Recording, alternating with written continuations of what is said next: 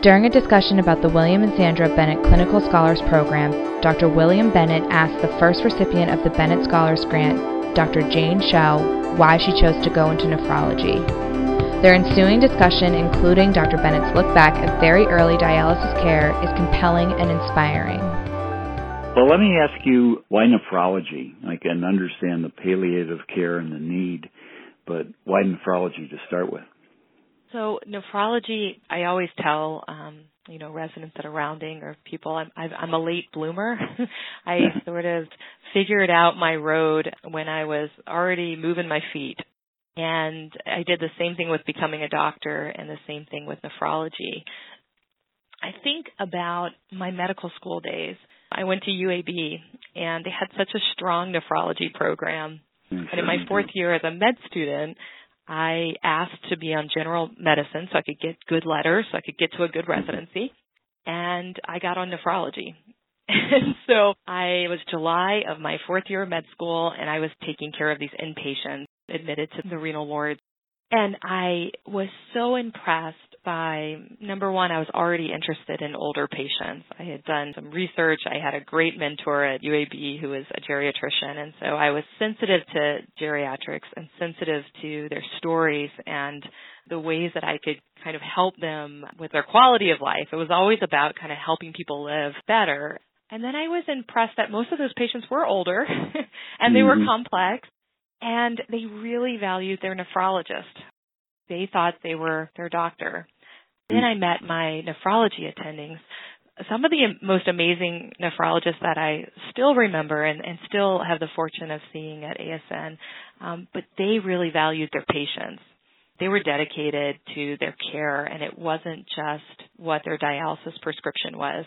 Uh, it was their bone disease. It was all of the secondary complications of nephrology and I loved it. And it, it didn't quite come to form until I went to residency and I started realizing what my interests were and where I was gravitating. And I was at Hopkins and, and had the joy of working with Mike Choi and that same sort of bond with patients, that excitement about education and teaching, it all came through with nephrology. And so looking back, that's what made sense for me as I thought about what my fellowship would be. Yeah, I think that most people, if they ask themselves why they became nephrologists, it's like that. It's a specialty that you have to be a good general human being and doctor. And uh, one of the things that bugs me about some modern trainees is they're very focused on just dialysis and they're all over the country. But the heart and soul of nephrology is the uh, diseases interacting with that human being and then trying to be the patient's real doctor for everything. And I always and back in my younger days, I actually wrote something about the fact that nephrologists really make some of the best primary care physicians because that's basically what we do.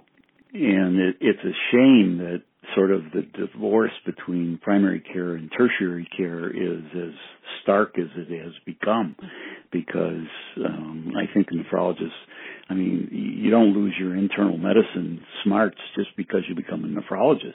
And you could manage diabetes and high blood pressure and you know heart disease and everything else perfectly competently and uh this sort of artificial division into PCPs and everybody else is, seems not good for the patient because it means they're seeing more than one provider and, and it's right. the way the system works it's sometimes very unwieldy. I agree. And I think that it gets back to why we're having such a drought in terms of interest in nephrology. And I think that if we could dig deep into what it is to be a nephrologist, what it is to be a caring physician for our patients, thinking beyond the, the box that's next mm. to their dialysis bed, I think that that would instigate a total return and vibrancy towards nephrology. Um, you know, I've thought about you a lot in these past year and a half as I've been moving forward with your help, and uh, it was nice to learn about you and, your, and your amazing road. And I wonder if you'd share some of your reflections 50 years later as a nephrologist and the things that have really come forth for you. Well, yeah, it's uh, it's been an interesting road. I did my fellowship training at the MGH in Boston, and uh, Um, I remember the uh, transplant service was run by Paul Russell, who was a, a very famous uh, surgeon who was chief of surgery at the MGH for many years, and just watching a new kidney be put into somebody's body and then having it work was incredible. I mean, absolutely incredible that you could do that.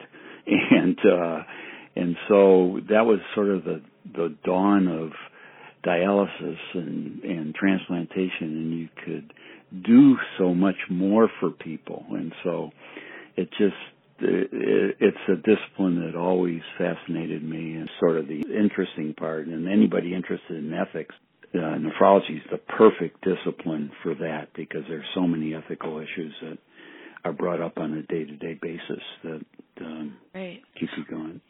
Well, you're right, and I know I I don't I know that time is limited. I that was one of the salient features of your your article that you mentioned when you kind of talked about what it was like when we were you know, when we had our committees or, you know, the God committee. Yeah, no, that about. was horrible. And, and then when you think about now. right. Well, one of the one of my memories that is seared into my brain is that uh, we had these committees, but the people on the committee often weren't the physicians that had to tell the person that they weren't eligible for dialysis and transplant. And I I remember a young woman who had lupus 20s and she had a difficult pregnancy, delivered a healthy in, infant, but her renal function deteriorated and she needed dialysis. And in 1970, if you had a systemic disease, you were not considered eligible for a transplant or dialysis because there weren't any machines and and uh, before Medicare and uh, you know, I was the one designated to go tell this woman and her husband that she was going to die, and you know, it was horrible. And so I don't know. You were sort a palliative of, care doctor. I, I was, and uh, you know, and then there was another woman who the house staff in Oregon took care of this woman sort of on their own time, and we were on call frequently in those days, and we used to come in and do peritoneal dialysis on her with a, a trocar stick every once a week just to keep her going. And finally, she was the one that got on the radio and and led to a local kidney organization that raised money for dialysis patients in the late 60s, early 70s. So it, it's been quite a journey. The ASN Foundation for Kidney Research commits more than $3 million every year to support cutting edge studies that fuel today's innovations and tomorrow's cures. The ASN Foundation encourages you to learn more about its grants programs and how you might participate by visiting the ASN website at www.asn-online.org/grant.